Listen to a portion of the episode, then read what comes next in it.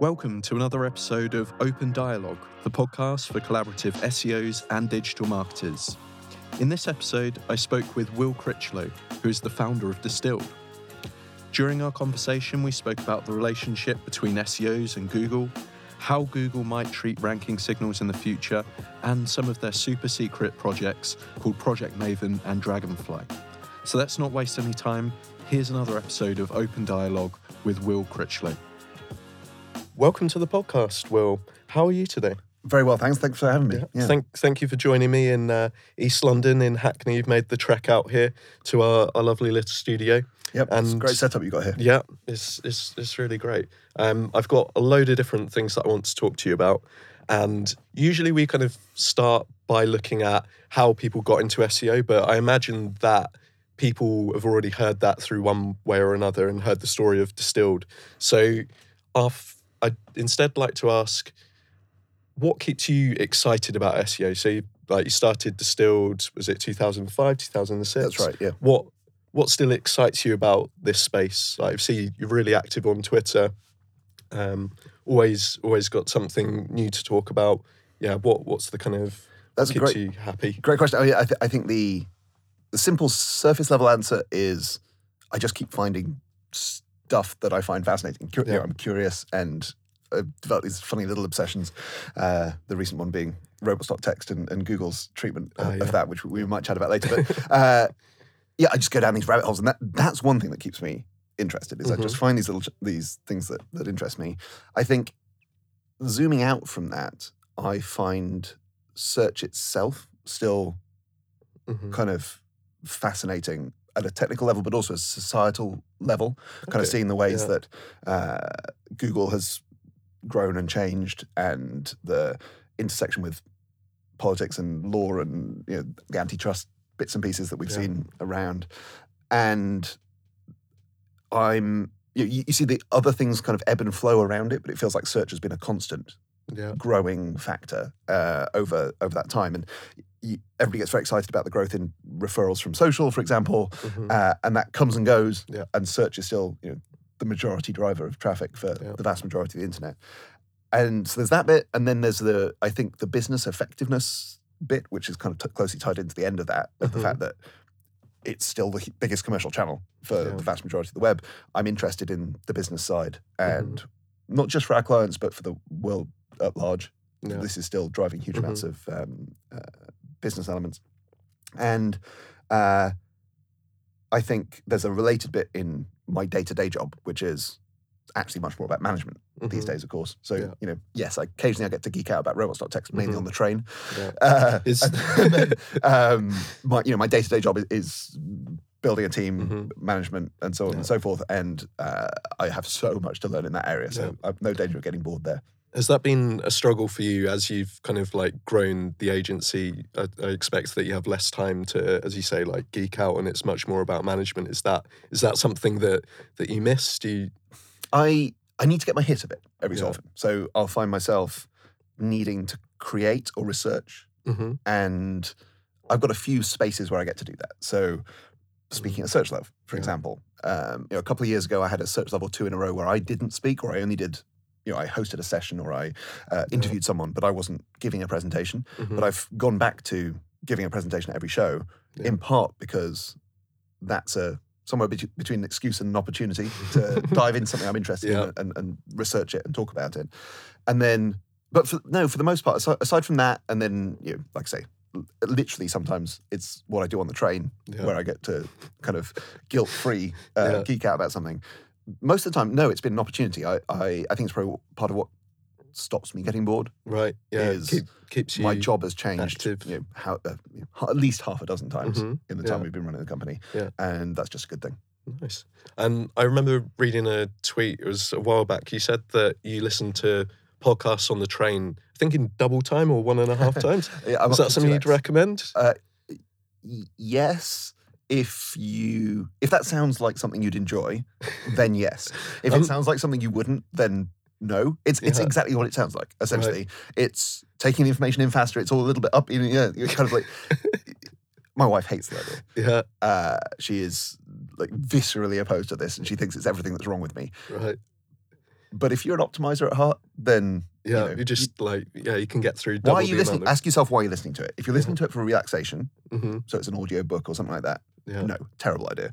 Okay. If you are literally just trying to take that information in, yeah. then yes, you know, start with 1.25 and Work. What are you up to now? Like two you- times at the moment. Right, okay. Um, I don't know if I want to go faster than that. Even for me, it's uh, you know, this is your brain on two x speed. Okay. If people want to try that, is there a podcast app that they can use to speed to up? be honest, I'm just using the standard uh, built-in one on the iPhone. Uh, Uh, okay. but I think pretty much all of them do at least that much these Okay. days. If there's there is one which might be Overcast. I can't remember. One, one of the third-party apps lets you speed them up even more, but not by increasing the speed past that point. right. It cuts out pauses and dead time and those kinds of things, and it's got right. some intelligence to it. I haven't tried that, Yeah, but maybe that that's sounds that's the next hit. That. Maybe maybe Yeah. that's where I'm going. Yeah, We'll see. Right.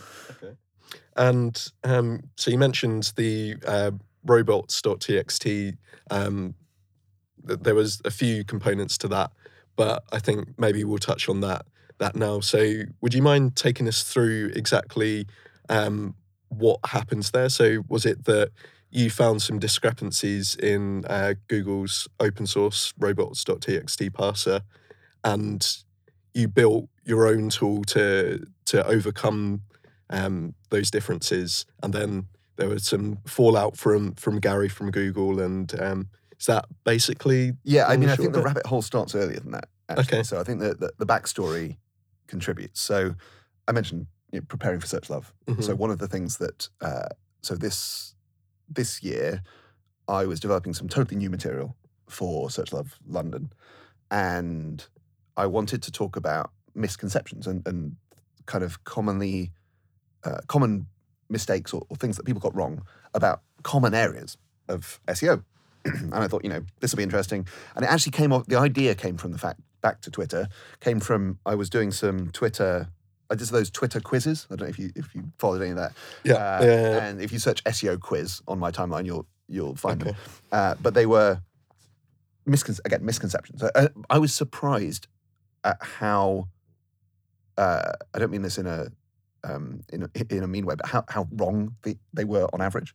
And Right. I was discovering things that I was wrong about as well. Mhm. So I was surprised at the level of uh, misunderstanding about a whole range of areas. And this was and to be clear, this is like best practice ad- advice that's been in place for Yeah, well, for so what I was trying to do was things with categorical right and wrong answers. So this Mhm. wasn't like, you know, the best practice opinion type stuff Yeah. of uh, does it matter if you're if it's an H one or an H two, you know, that, Mhm. that kind of level of things. I was Okay. try- aiming for stuff that was absolute categorical right and wrong answers. Mhm.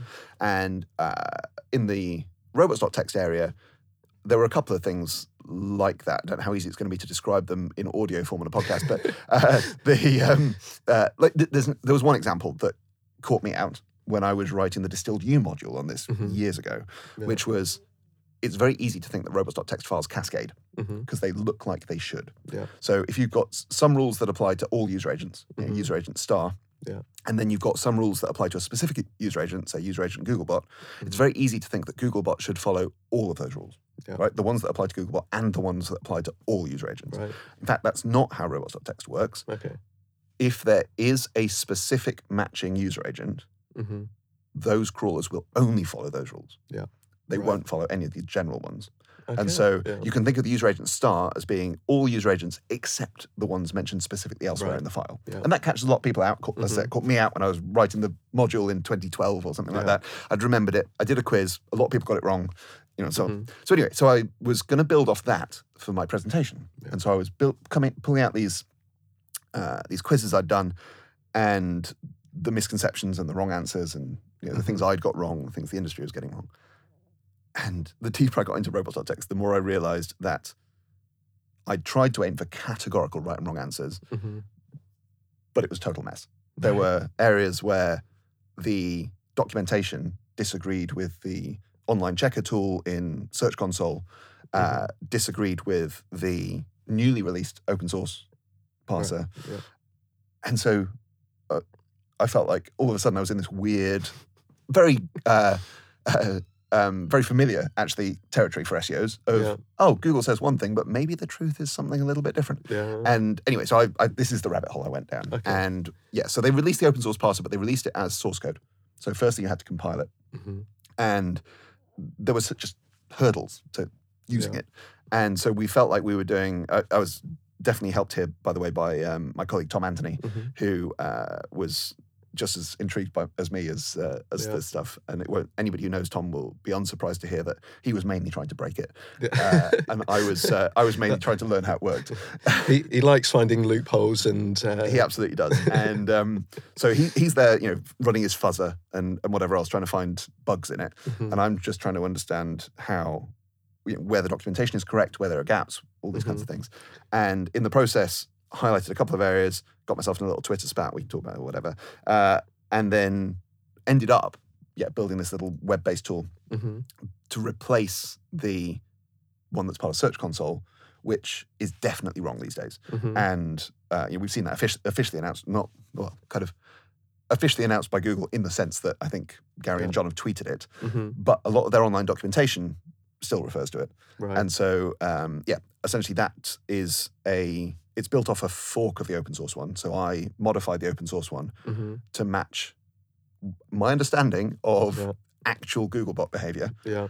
So this is different to all of those other cases, but I think it's right. hmm I hope it's right. uh, I've been trying to get confirmation hmm from Google that, that it is right. Yeah. Um, that has not yet been forthcoming. Yeah. We'll, Well, see how we go. Gary kind of distanced himself from from your from your post on that, right? Well, so yes, uh, bef- so timeline was I discovered these weird things, put my Search Love presentation together, Mhm. gave my Search Love presentation, which was before I'd fully understood the online, the open source version. I was mainly talking about differences between the documentation and the Search Console Okay. checker. Uh, but I kind of started spotting this weirdness in the in the open source version, and I wrote up that presentation as a blog post, Mhm. and I think it was that that Gary took exception to because Right. I hadn't come to him for clarification. Okay. Uh, What what was the the reason for for that? Was it just not something that you you thought to? I mean, do? I I guess I've got a couple of different uh, things. I, I feel a little bit vindicated in not doing so because every occasion where I've tried to, I Mm. haven't had any confirmation. Right. I think the reason the industry doesn't do this is, Yeah. we don't get straight answers, Mhm. and sometimes we don't get answers at all. And like I say, it's been I a month or so since I created the fork, yeah. uh, asked for comment, etc., etc., and Okay. I haven't had that yet. I mean, they're busy guys. I, I don't necessarily expect them to drop everything and answer my questions, yeah. but nonetheless, I'm not going to sit around and wait, mhm, and I'm just going to put out there what I find and, Yeah. and see what the industry thinks of that. So mhm. uh, the after Gary uh, was bothered that I hadn't uh, got comment for that post. Mhm. Obviously, I, I- then obviously did drop him an email, and I said, "Look, you know, I'm still finding these differences between the very latest thing you've released, the open source Mhm. version, and my understanding of how real Googlebot works." And you know, they, they've repeatedly said this is one of the areas where they're totally transparent. The, the direct quote, I think, is, "We have nothing to hide." Mhm. And it bothers me that this is an area, I agree, this is an area where they should have nothing to hide, yeah. and yet it's still not clear. And there are still these kind of fuzzy Mhm. areas and, and misunderstandings.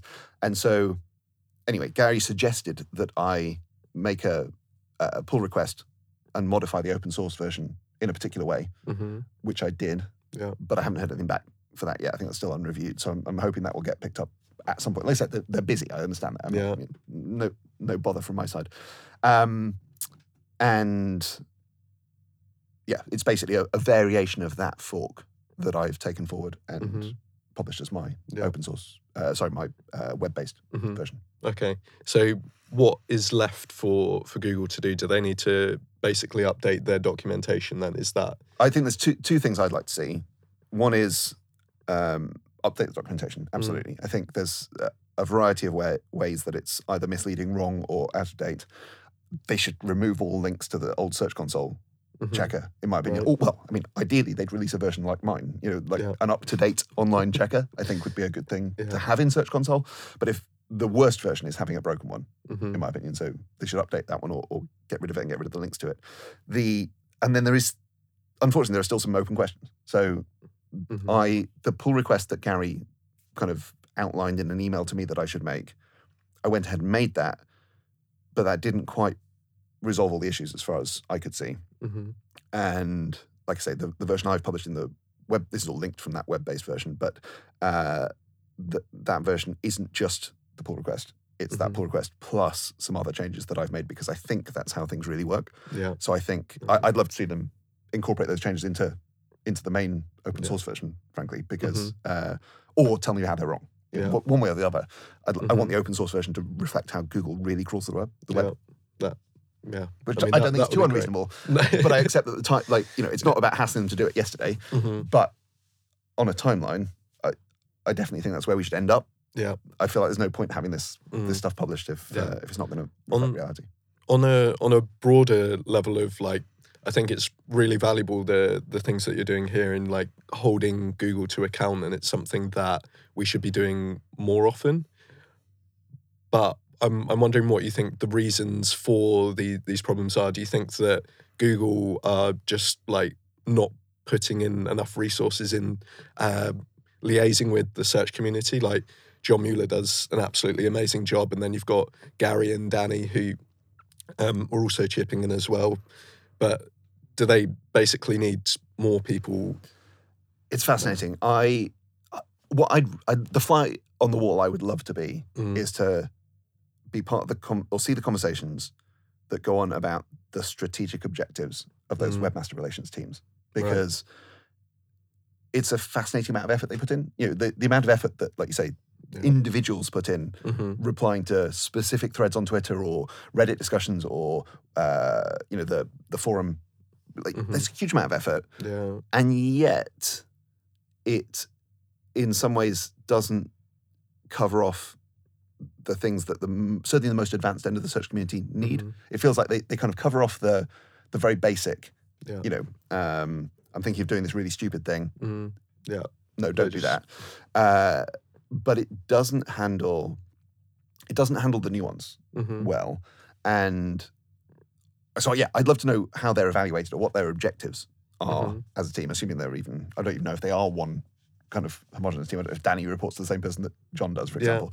Um, but the I think there's a few things. I don't buy into the kind of tinfoil hat conspiracy theory end of things that, there- there's a lot of active misinformation mhm, but I do tend to think that we end up with a lot of uh, misunderstandings Yeah.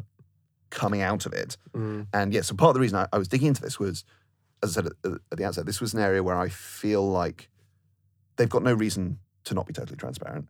There are categorical right and wrong answers, mhm, and you know, we ought to be able to just work Yeah. as a, as a group yeah, of external people and internal people mhm, we ought to be able to work through this so that everybody knows the answer and it's it's Yeah. clear. Because there are so many areas where that's not the case, mhm, and if we can't even do it in the case where incentives are aligned and every, and there are categorical right and wrong answers, yeah, how are we going to do it in the cases where either Google needs to keep something secret or wants to keep something secret, mhm, or where the answer isn't a simple, yeah, you know, the answer is A type mhm, uh, type situation. Um, and and so yeah, I, I think I don't know if what they need. I don't feel like what they need is more resource thrown at the way they approach it right now. mhm, yeah, I just fundamentally think that what they're trying to solve is a slightly different problem to the one that we're seeking. mhm, And I feel like you know their core day job is this like mass market. You know the, the millions and millions and millions of small webmasters running WordPress or, or whatever else yeah, and there's a uh, there's a gap in the in the ability of people who are trying to understand the deeper issues to get any kind of official confirmation or official mhm, um, interaction. And too often, when we seek that, we get the kind of answer you'd expect to get yeah. at the surface level, mm. and, and they don't want to engage in the deeper conversations. I wonder how much they have to go through PR and like and how much of that gets kind of filtered out. It's fascinating, isn't it? I mean, some of it is very obviously through PR. You know, I think the stuff that you see come out on the on the, the blog posts they write hmm that's clearly gone through PR or Yes, legal or, yeah. or, or somebody. But they're not, I, I don't get the impression that they're every Mhm. Reddit comment, every tweet, every, Yeah. Yeah. No, no. um, definitely not post. not with some of the ones that Gary well, quite, Gary puts um, across. So I think, uh, yeah, I, I have no idea. And I'd also be fascinated to know like how they know where those lines are. Do they just have kind of standing, you know, I know there are some areas that they wouldn't be able to talk about. You know, Mhm. when, when when we get into the super controversial, Yeah. uh, you know, Project Dragonfly, you know, the Chinese search engine uh, no, I don't know. discussions that when was that? Was that earlier this year? I think it was earlier this year. They um, Missed that. Uh, so they apparently that I mean you know Google was in China years ago. hmm Uh, it was a big internal debate. I think Brin personally actually was one of the voices Yeah. saying we should get out because we can't uh, we can't abide by our moral stance and provide a hmm um, a search engine in China that will be allowed essentially. So Yeah. the Chinese government was saying they had to censor uh, various search terms and yeah, they'd, things. they'd have to have like a kind of big amount of access to probably things that they, they Absolutely. shouldn't. And so uh, they they weren't happy with that, and they they pulled Mm. out. And that was years and years ago. Right. And the official line had always been that nothing Mm. had changed, but it leaked somehow that there was this. I think it was called Project Dragonfly, uh, Right. which was the uh, essentially a, a, an experiment, a, an investigation of whether they could go back into China Yeah. and what that would look like. Mhm. And a lot of Googlers were very upset Right. about it. And I, I believe the status was. Uh, I, the official line now is that that has been shut down. Right. But okay. given the official line was that it didn't exist in the first place, who knows if Project Dragonfly 2 is going on? I, I have no idea. Uh, but It's, it's such a weird name, name, weird name to give it. It kind of lends itself. It sounds suspicious. yeah. Uh, what was the other one? I, I, I think I'm remembering that correctly because the, the other one was the um, the drone one, wasn't it? Which was that was Project Maven. Is that right? Right. Uh, which was the a, application of artificial intelligence to U.S. Department of Defense contracts. Okay. and we're going to see so much more of this tension, right? Mhm. Which companies are prepared to work with whom, Yeah. right? We've seen you know, Microsoft is you know fine, we'll sell our software to anybody. hmm Amazon seems to be doing a similar kind of thing. Google is totally the Google has rebelled against this and essentially Right. said, you know, we don't want um, to be providing our artificial intelligence software to uh, people who are going to use it for you know, um, rec- recognizing stuff in in drone footage mm and uh, yeah, I, there's a lot more Wow. stuff to come. Anyway, I think that's Right. Project Maven, and I think Project Okay. Dragonfly is the is the Yeah. Chinese search engine one. But Wow. yeah. No idea this kind of stuff was going on. I need to need to look into that. Yeah, Was I that, mean- was that fairly recently or a, like I said. I, I feel like it must be in the last twelve months, but Okay. uh, time distorts sometimes when Right, you- when you're trying yeah. to remember these things. um, I mean, the before I did the the Search Love presentation I was talking about with the misconceptions, Mhm. my previous one had been uh, I called it from the horse's mouth, and it was more broadly trying to understand from the outside how to interpret all the information that comes out of Google. Mhm. And this was a combination of, yeah, it, I, I don't know how much the audience uh, was doing SEO work back in the kind of Matt Cutts era, Mm. but it was fascinating. He was very um, like interestingly capable of giving what sounded like off the cuff human remarks Yeah. that were very, very carefully phrased.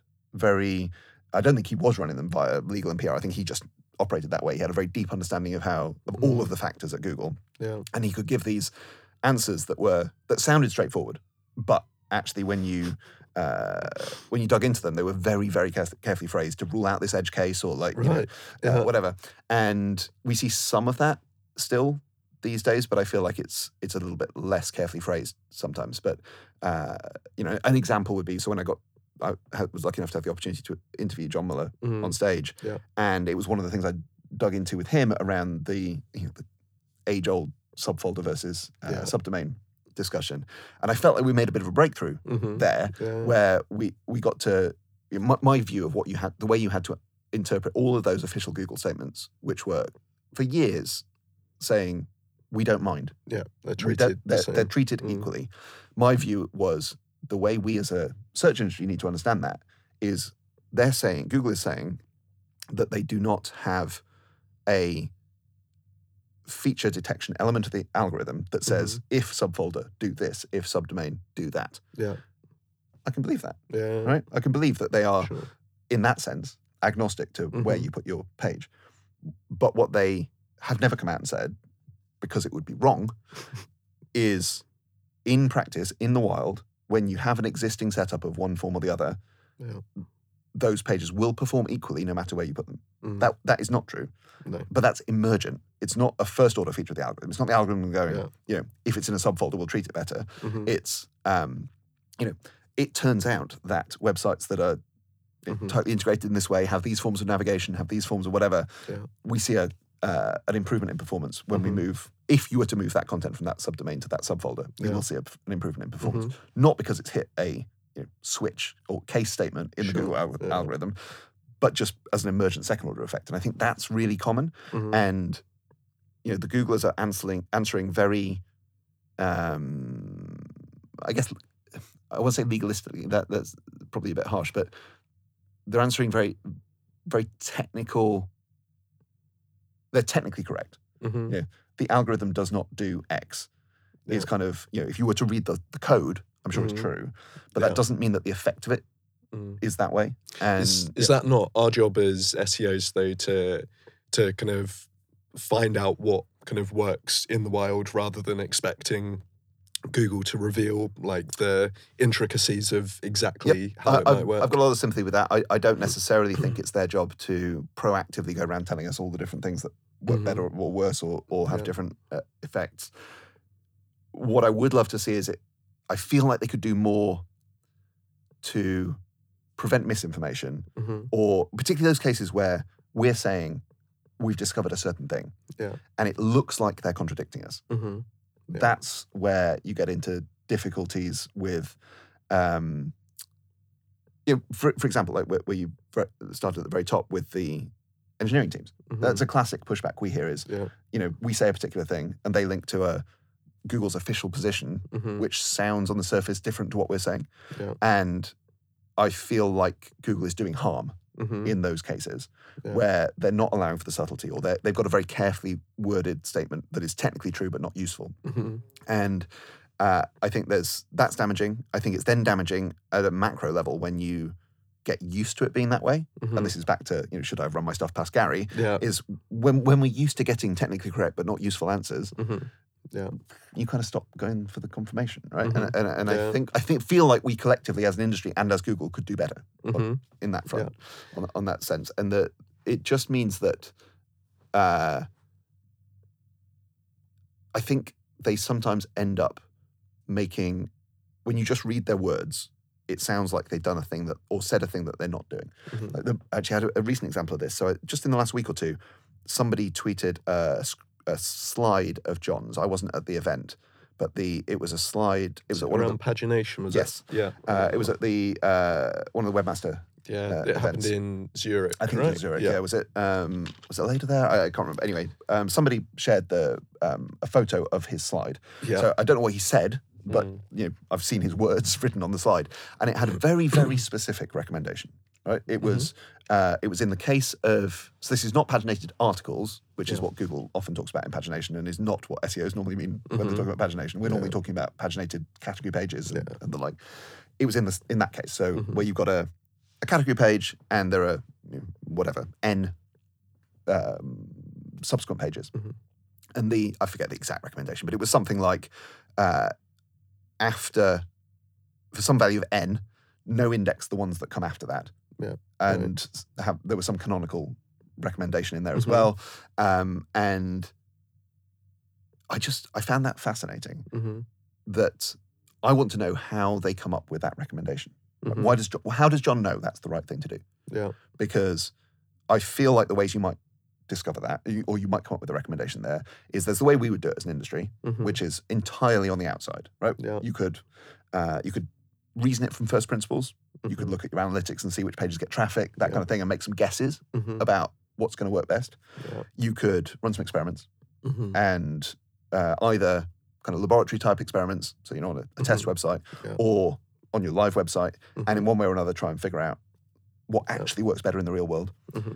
They obvi- Google obviously has a, another option which isn't available to us, which is Yeah. understand from first principles, looking at the source code, Mhm. what will be treated better by Google. But given that this isn't, this is so down in the weeds, right? There is no way this is a special cased thing in the algorithm that, that says if page six of pagination, then like that, that, that I would put significant money on that not being a line in the in the algorithm. Uh, there's no way that this is hard coded in, right? So if I don't think you could figure this out from reading the algorithm. Mhm. So if they're not doing it that way, which way are they doing it? You know, it, has John himself or one of his colleagues run experiments on actual websites? Mm. I, I find that I don't think that's what's happening. No. Have they maybe done a data analysis? Have they said, you know, across the web, the pages that the websites that perform best are the ones that do it this way? hmm I mean, that's obviously susceptible to all the kind of correlation causation Yeah. challenges. Or are they doing what I suspect they're doing, which is saying, essentially, given the way we as Google want no follow and canonical to work, hmm here's the way we want you to build your website because it's Yeah. kind of consistent with the way we've said all these things work. hmm But that doesn't necessarily mean it's going to be the highest performing version. No. And especially because they've said, you know, for some value of n, like what, what value of n? mm And it- there's definitely an argument that it doesn't matter, right? This is down in the kind of uh, fraction of a percent of performance. But it's it's systematic or it's, it's, it's emblematic of a, a broader problem, hmm which is they're giving these really concrete recommendations. And Mm. I suspect, or I have no reason to believe, that they are the absolute right answer in performance terms. Yeah. As in, this is the version that's going to work best for your Mm. website. In fairness to to John here, I think in uh, whoever shared that tweet did say that um, some updated guidelines were coming. Right. And I'll look forward to seeing them. Yeah. Right. But assuming that those, uh, yeah, I, I'm fascinated by what those guidelines are going to say. hmm Because if they say anything like what he's going to give this sneak preview of, Yeah. it's going to have all of these problems. hmm I would be shocked if those updated guidelines tell us why they're recommending The, the, ver- methodology the meth- behind whatever that they up like with. unlikely to Yeah. Um, and if they're not testing it in the real world, Mm. which I, as I say, I would be shocked if they are. But I mean, I'd love to be wrong. I'd love Yeah. them to say, "Hey, we Mm. built all these test sites," or you know, we ran the we we got the uh, the, the Google search eng- engineers to. Um, you know, build a mocked-up version of the internet where everybody did this and it worked way better. Or, you know, so- some kind of like actual data-driven thing. Yeah, I don't think they're doing that. And if they're not, unlikely. then I think there's a gap between what they're recommending and what will work best in practice for at least some websites, or at least Yeah. there's a theoretical gap. And so I want to know, like, how are they coming up with these recommendations and, wh- and why there's a difference between that Mhm. and the kind of thing when they clarify a very concrete, you know, specifically here's g- here's how Google works in a specific case. Mm-hmm. Yeah. You know, i- if if you ask them something like, uh, you know, d- does it matter if um, uh, my sitemap file redirects to a different sitemap.xml? Mhm. Right, they can probably tell us categorically yes or no that matters or it doesn't matter. Right. Uh, or you know, there, there are those Mhm. kinds of things where they have inside information and we don't, and Mhm. there is an answer. Yeah. But when we're talking about what will perform better, that's quite different. And, and when they seem to give the answer, Yeah. and they've got What the is that based on? you know Google is kind of saying uh, they, they they are the spokesperson hmm for Google. I would just love to see more caution, more clarification, more explanation of why that's their recommendation, and Mhm. more leeway for Yeah. you know being proven wrong or being discovered to not hmm have the full story. Yeah. in more of those cases. Um, you mentioned earlier that uh, this this kind of grey area is causing difficulties with uh, communications with engineering teams and developers. Is that something that you've seen problems with in in the past? Then with um, Yeah. where it's kind of like impinged on your ability to um, to get SEO initiatives actioned and is it yeah, definitely. I, mean, I, th- I think there's definitely a. I mean, there's a broad culture Mm, uh, challenge at times where, you know, honestly, for on average, good reasons, mm, a lot of engineering teams don't trust the average SEO level of advice. mhm, It does cause, at times, does cause friction where you've got uh, you know a high performing engineering team and a high performing SEO team, Yeah. and there are genuinely. It, it tends to be on like the biggest, most complex sites. Yeah. There are genuinely areas where you know, SEO teams can add value to even a very good engineering team mhm. and uh, it's so yeah. I, th- I think there's different layers. There's the general trust question. In Mm. general, is the SEO industry going, doing a good job, being right, being seen to be right, communicating well, hmm and is that harmed or aided by the kind of advice that comes out from John, Gary, hmm Danny, etc. Uh, and then there's a very specific cases. Mm. Yeah, so there's the Yeah. general trust case of just building trust. that Our recommendations are worth listening to, and then that we have definitely come across the case of you know we specifically say, hey, it's worth doing this thing, hmm and hearing back from engineering teams, Yeah. no, the official line from Google is it's absolutely fine the way we're doing it, hmm and uh, we, you know, it's, it's one of the reasons we've been investing so much in the testing SEO testing side of things with that you know, optimize, optimization delivery network, Mhm. the ODN side of things. We want to be able to give data driven recommendations wherever Yeah. possible. We want to win those arguments when we're right, Yeah. and you know Mm. be able to put it to the test. more I found it really interesting. Um, you released a post, it's probably a few months ago now, about the um, FAQ and is it the how to schema as Yeah. well? And uh, yeah, was it FAQ and product or yeah? Anyway, ha- yeah. Yep. Um, and you actually provided some like data driven um, analysis of it and looking at actually we've seen some benefits from implementing implementing this whereas before there was like some it I don't know there was a bit of debate as to whether it was beneficial to to add this because you you might be losing out on traffic so um, I think cases like that it's really interesting to to see something which is backed by data rather than just like we've anecdotally Totally. seen this. uh, unfortunately, we can't extrapolate that from you know we've run these two tests and it was positive for our clients. Mm-hmm.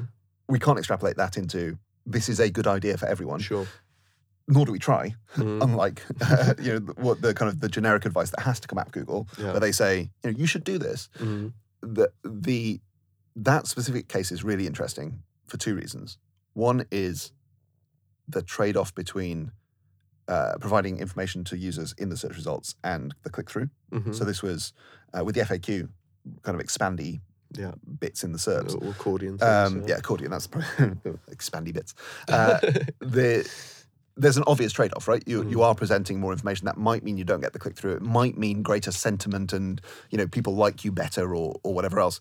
The that was one bit of conflict. That's kind of a conflict that we see playing out in many many areas as Google enhances the search results. Mhm. In this case, it was simple and straightforward for those particular clients because it turned out to be net positive for click through rate, even. So right. people engaging with those things Mhm. were resulting in more people clicking through, even though they got some information Yeah. before they clicked through. Mhm. So that was just kind of interesting, but un, you know, unquestionably good. The other interesting thing, though, was that uh, I think it's even the official line that FAQ schema pushes out other kinds of schema, Mhm. right? So if you Yeah. implement both, you only get one Uh, kind okay. of display, Right. and yeah. it, it flips from it, it turns off the other kind of Right. schema Okay. essentially. And so there's a trade-off, Yeah. and straight away, you, you, I feel like there's literally no way of knowing without testing Mhm. what's going to be better. Yeah. So you know, Google might be able to tell if they could run you know, massive big data queries about people who turned it off and didn't turn it off, and Yeah. you know, before and after, there would be some Mm. confounding data type challenges, but Right. you could work through that at, at Mhm. enough scale. But for from the outside, for people like us, the only way to tell that is with kind of A/B type tests, Mhm. I think, and so that's why we're working on Mhm. those kinds of things. The but it's- it's related to another kind of test. I don't know if you saw. We had one about um, one of the. It's only a very small thing, but it was kind of one of the interesting ones. Was uh, breadcrumb markup. I don't think I saw that. So we saw a case where implementing breadcrumb markup reduced uh, click through rate. hmm Okay. Was And- that how conclusive was was that? So th- this was well statistically significantly Yeah. re- reduced click through rate Mhm. for this one particular example, um, and it was to do with the way that uh, the final bit of the breadcrumb displays or Mhm. doesn't display in search results. So if you uh, if you think of a, a, a URL that is um, uh, you know mm, slash men's slash uh, trousers Yeah. slash um, slim fit Mhm. or something.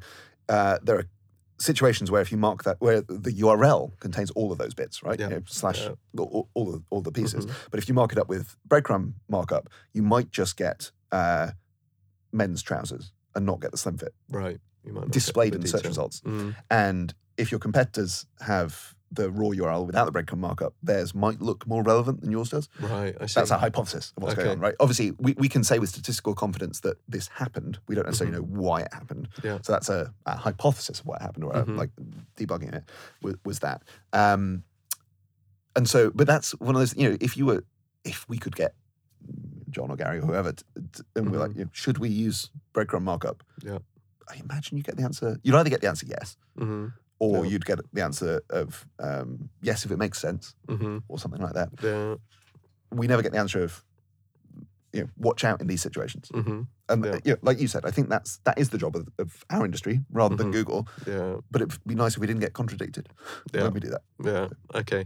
Um, with that particular test, did, is that just something that you saw on in one instance on one site? Is that something that? Uh, I'm trying to remember the specifics of the detail now. I feel like we've seen it on more than one but test, but that may be different countries of the same client. Mhm. I'd have to, I'd have Right, double check that. yeah. Yeah. It, and, and a lot of the problems with these kind of things is that they can be quite specific to industry and competitive set, and it depends who else is showing. And, Sure. uh, and this is why I think it's hard to give hmm across the board recommendations. Yeah. I don't envy uh, John and Gary in particular. I feel like Danny's doing more of the like political end of things, but hmm it is hard. Um, and yeah, I don't quite know what I'm asking for. Maybe just more more acceptance of that, more realization of that, more. hmm Um, I, I think them giving it depends answers all the time would be pretty unpopular as well. So yeah. um, yeah, uh, they, and they've done some great work in it. You know, they do amplify research that comes out of other places. Yeah. No, I think it's it's just uh, it's just challenging when you t- take the whole. Um, switching slightly to uh, user experience and how um, you. So you gave a talk at SMX Advanced Berlin a couple of months ago about um, user experience and how that is incorporated into search engine algorithms. I've been really interested in um, the whole Chrome user experience report, Mhm. and I've seen that they've started adding in um, metrics to that data set which aren't just about speed. So looking at um, the cumulative layout shift, so how much a, a page actually moves after loading, and I haven't seen anything about it. Like, I don't know whether those metrics are being incorporated into their algorithms at all, whether that just exists in the data set and they maybe pick out, I don't know, like first contentful paint or whatever, and Sure. um, the, maybe the ones that they're showing in those Search Console reports. Is that something that you think that they're likely to be including in their algorithms at some point, or can we expect more Great of question. those? I think I would expect, given the direction of travel towards more machine learning based algorithms, that we'll increasingly see everything thrown into the hopper. hmm Right, everything that they measure Yeah. is a ranking factor. You know, theoretically, a ranking factor, as in it goes in the top. It's a feature hmm as in machine learning language. It's Yeah. a feature that can be taken into account by the Mhm. machine learning algorithm. Is it a feature that has any signal? Mm-hmm. As in, does the machine Yeah. decide to take it into account and Mhm. therefore you'll rank better or worse depending on it? Yeah. That's unknowable hmm I, for us on the outside, Yeah. I think.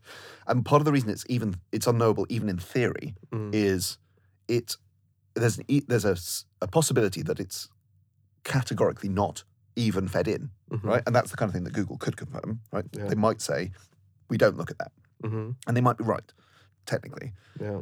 But if they measure other user experience hmm uh, signals Yeah. and actual human users hmm don't like it when the content shifts around as Yeah. it loads, then they might measure the effect in negative Right. Outputs So in other areas. indirectly measuring it. totally. Right. Uh, and then it may be that it is a ranking factor in the sense that changing it helps your website perform better in search, Mhm. even though it wasn't a feature Right. of the machine okay. learning Yeah. thing. And from the outside, we have no way of telling. hmm Um, and I don't expect to get this clarified in like, you know, that level of detail Mhm. anytime soon. So my assumption with these things is assume it's in the hopper. Yeah. In other words, assume it's an input into the model. hmm Don't assume it's a powerful signal. Yeah. Right. But assume it could be. hmm And step back, build your hypotheses from first principles. So the the, the talk that you're you're hmm mentioning, my my big kind of takeaway was, or my big argument was, build SEO hypotheses from UX and CRO first principles. This is better for our users, therefore we hope it will be good for search, or we think it will be good for search, and then test it. hmm And you know, obviously, I've got there's some self interest here. You know, yes, we have a testing tool, but actually, the causality runs the other way, right? We have a we have a testing tool because Yeah. we believe this is the way to Mm. do this stuff Right. effectively, um, and we've invested far too much money in uh, building that hmm precisely because we think it's the only way to operate in Yeah. a machine learning driven search Mhm. environment. And so, yeah, my, my argument is don't spend too long stressing about whether that specific thing is a flag, you know, feature uh, Yeah. level detection Mhm. in, in the algorithm. Spend more time thinking about these are a set of things that we think might make our site perform better in search because they're aligned with the thing Google is trying to do, which is return the websites that people Mhm. like best Yeah. and we think people will like that then test it and then you know you can you can end up with arguments that yes we should roll this out because it's good for conversion rate or it's good for some other kind of user user experience signal measured Yeah. directly you can end up with some that you've done for UX reasons, but actually roll them out because they benefit your search Mhm. performance. Yeah. Even if they're not positive in your measurement of CRO, their measurement they're, they may be positive in Google's measurement of user experience. hmm Uh, or obviously, in some cases, they're good for both. Yeah. The interesting cases being when they're good for one and bad for the other. But you, this is why you need data Yeah. and you need to test this stuff. Mm.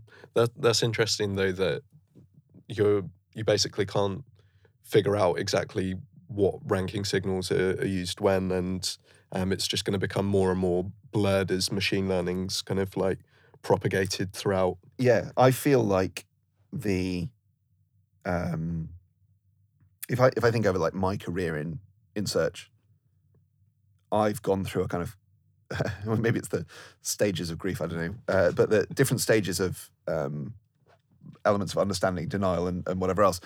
I feel like in pre pre Panda and Penguin era, you go Mhm. back to I don't know, 2008, 2009. Yeah. I had a much clearer understanding of levers. Mm, You know, you could look at a website and say, if you do this, it will definitely improve Mhm. your performance.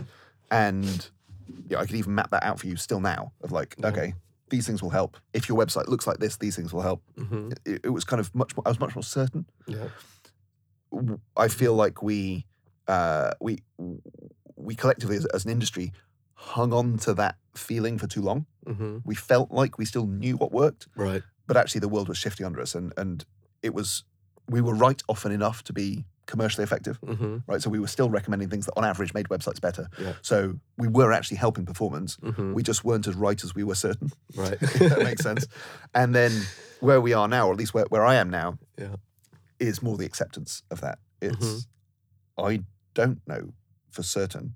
I know ways of working. I know methodologies. I know uh, paths to hmm getting to a point of being confident that we're Yeah. rolling out things that are making your website better. hmm But I can't do it in a vacuum. I, I can't do this from best practices. It's too Yeah. complex. There's too many interdependent signals. hmm And frankly, even if you had access to the source code, mm more than that, even if you had access to Google's data, mm you can't answer some of these questions with Yeah. certainty. You can only answer with experimental outputs. Mhm. And I think that's a that's a feature across all kinds of machine learning, artificial intelligence. You know, you, you look at things like the um, uh, Alpha uh, AlphaGo, you know, Mm-hmm. um, the um, computers beating world champions Ah, at, yeah. uh, at Go, where in that series, the computer is making moves mm. that even after the fact, the human grandmasters can't explain. They can't Right. say why that was a good move. And they would never have made it. Mhm. So this is different. You know, the computer is taking a different approach and an a, a, an unexplainable Mhm. approach. And I think we because the ways that we think about machine learning, we have to dumb it down for us to get our brains around it.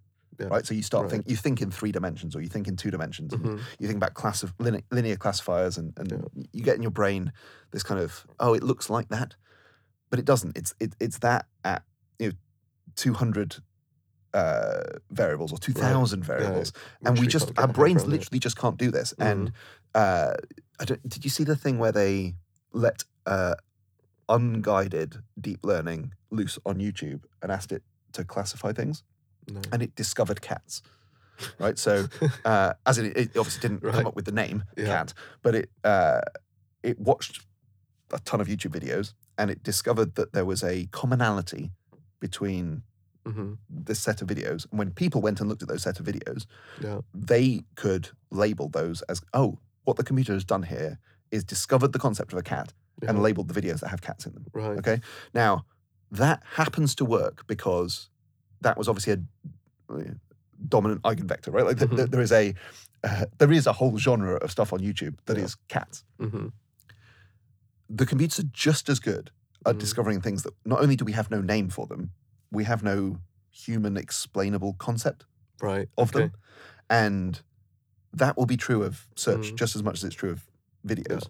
And we would love it if the output of the machine learning video was, you know, uh, faster websites are better. Yeah. you- whatever. Like a nice bite-sized sort of. But but it, Mm. and there will be some of those because there will be some dominant eigenvectors that you're like, yes, people just like those Mhm.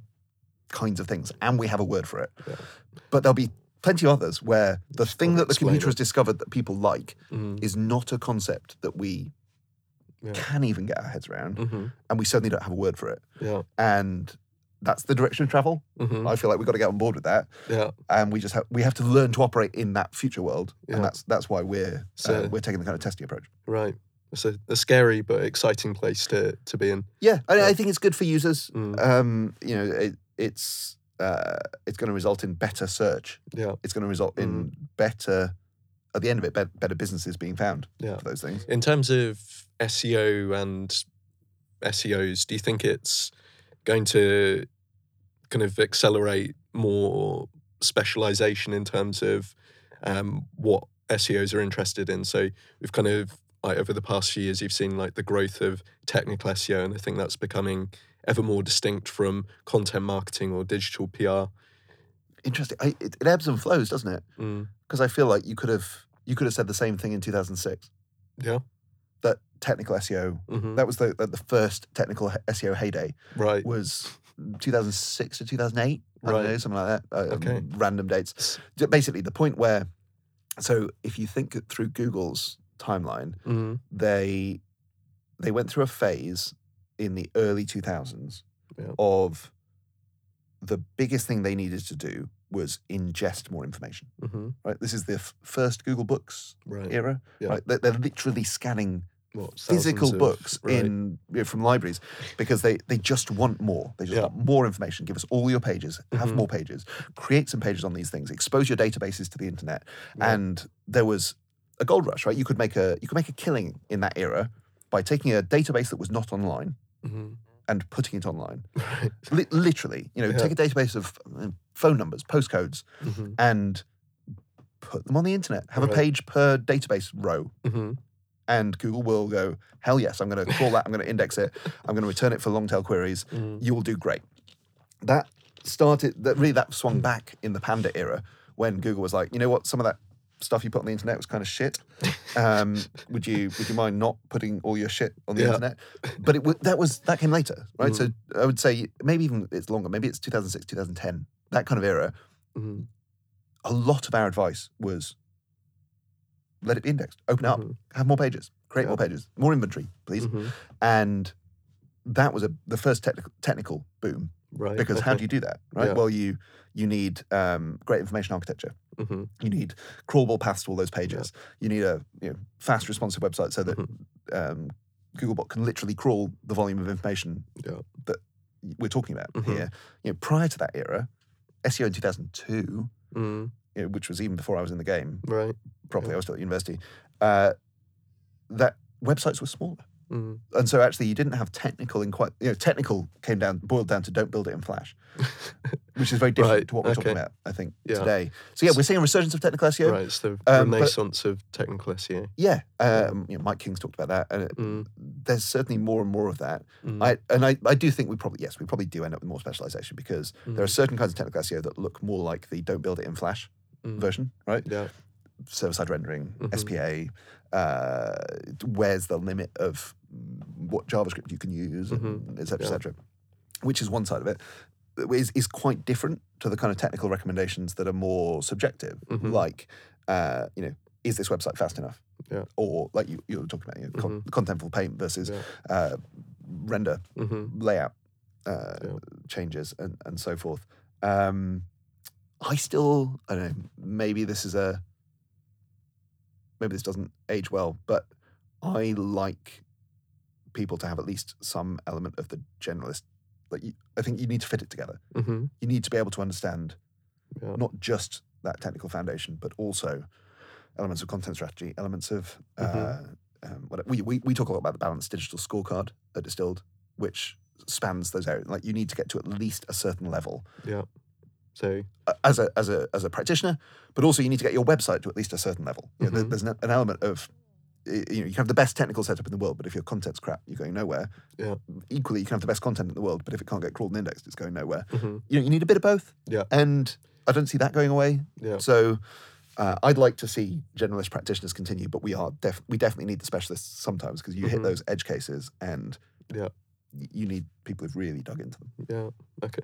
Um, we've been going for a, quite a while now. It's like been really fascinating. But um, before we wrap up, I've got um, a couple of things. So the the first is just to take us back on like the normal format of um, of this podcast because this has been completely different. But Sorry about that. I, I've really enjoyed it. Like it's been been so interesting. But um, just touching on, uh, are you using ODN uh, to communicate uh, with clients at all? Like what to what extent?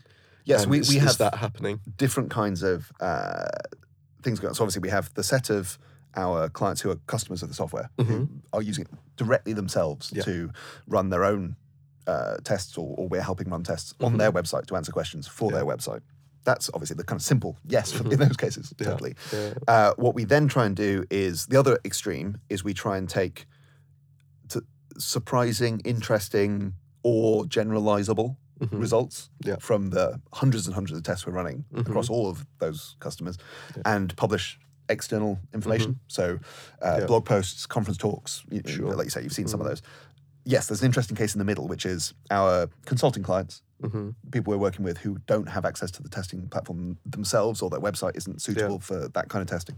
Mhm. And in those cases, yes, what we're trying to, we've done a lot of work to try and make more of our consulting recommendations be driven from what we've learned Mhm. again across those hundreds of tests. Yeah. And sometimes that sometimes the answer's still unclear uh, for all the reasons we've talked about. Mhm. But at least in those cases, we can say, look, you know, we've seen when we've tested this, we've seen this range of outcomes. Mhm. We think your website looks more like the ones that get this kind of outcome.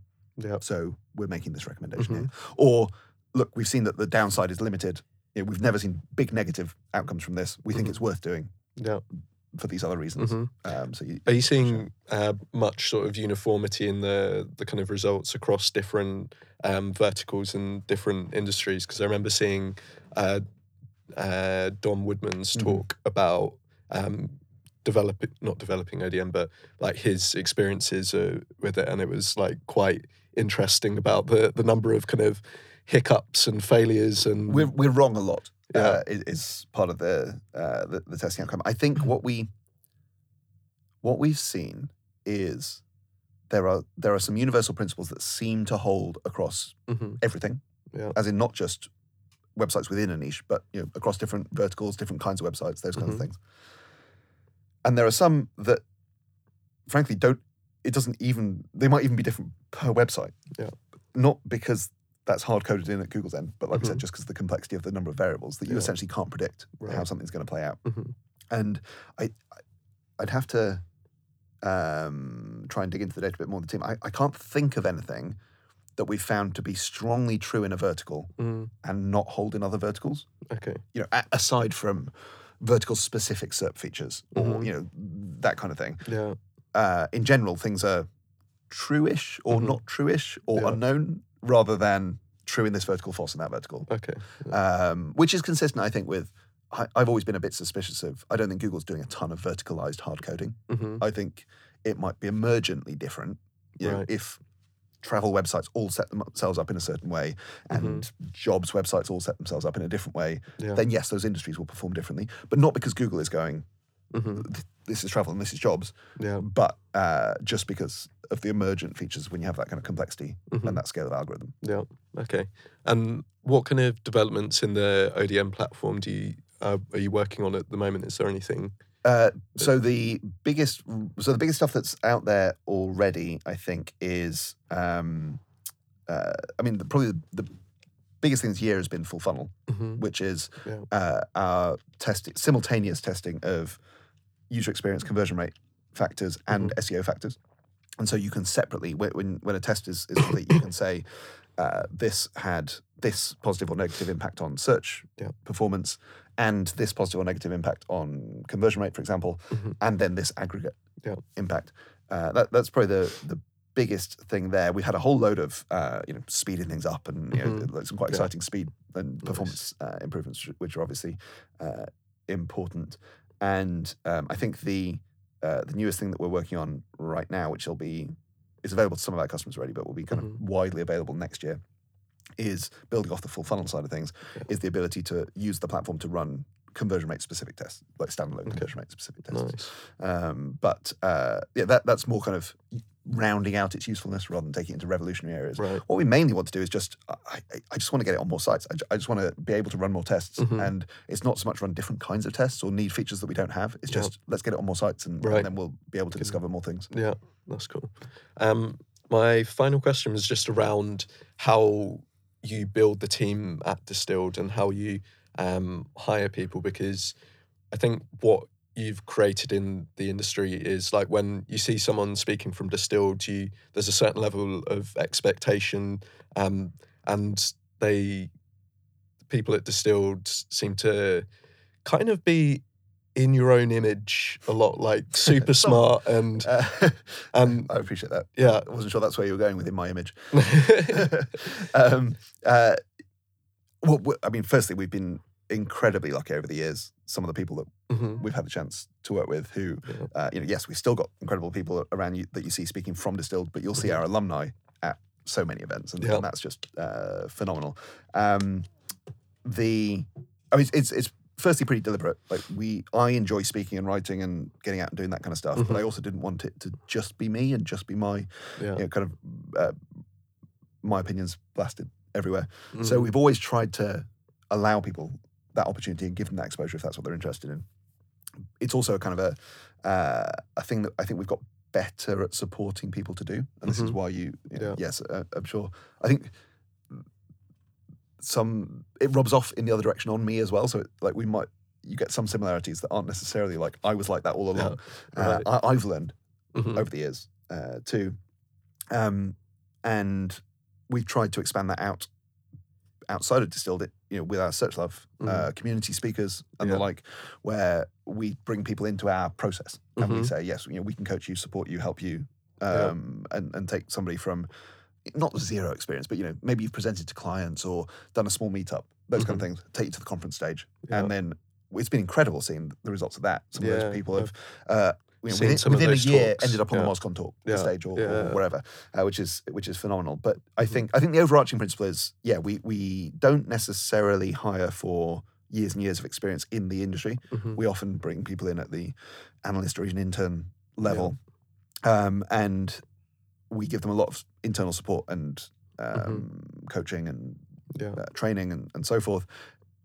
But also, they know they're going to get the opportunity because I think the the nice thing that comes out of that, I guess, that broad reputation is we can get them on the bigger stages, Mhm. whether they're ours or whether it's you know talking to Kelvin for Brighton or, or Mhm. wherever and saying, hey, we've got this rising star, you should put them on your stage. People tend Sure. to listen, yeah. and so people know it's worth putting that effort in. Mhm. And I think what we've now got to is a nice, uh, a nice kind of flywheel of we've built this platform Mhm. on the gra- on the back of hard work of dozens and dozens of people over you know, decade plus. Many of Yeah. whom are not even at distilled anymore, Yeah. but we've got that reputation Mhm. that that allows us to now Yeah. uh, quickly take somebody through from Mhm. they know their stuff to they're able to Yeah. communicate it and, and do that on the biggest stages. Yeah. Recently, I've really enjoyed um, seeing Emily Potter. She's doing a cracking yeah. job. Yeah. saw her um, at Brighton SEO. yeah, And She spoke at doing- Search Love uh, in London. She's back on the San Diego stage actually Nice, uh, in March, which is really cool.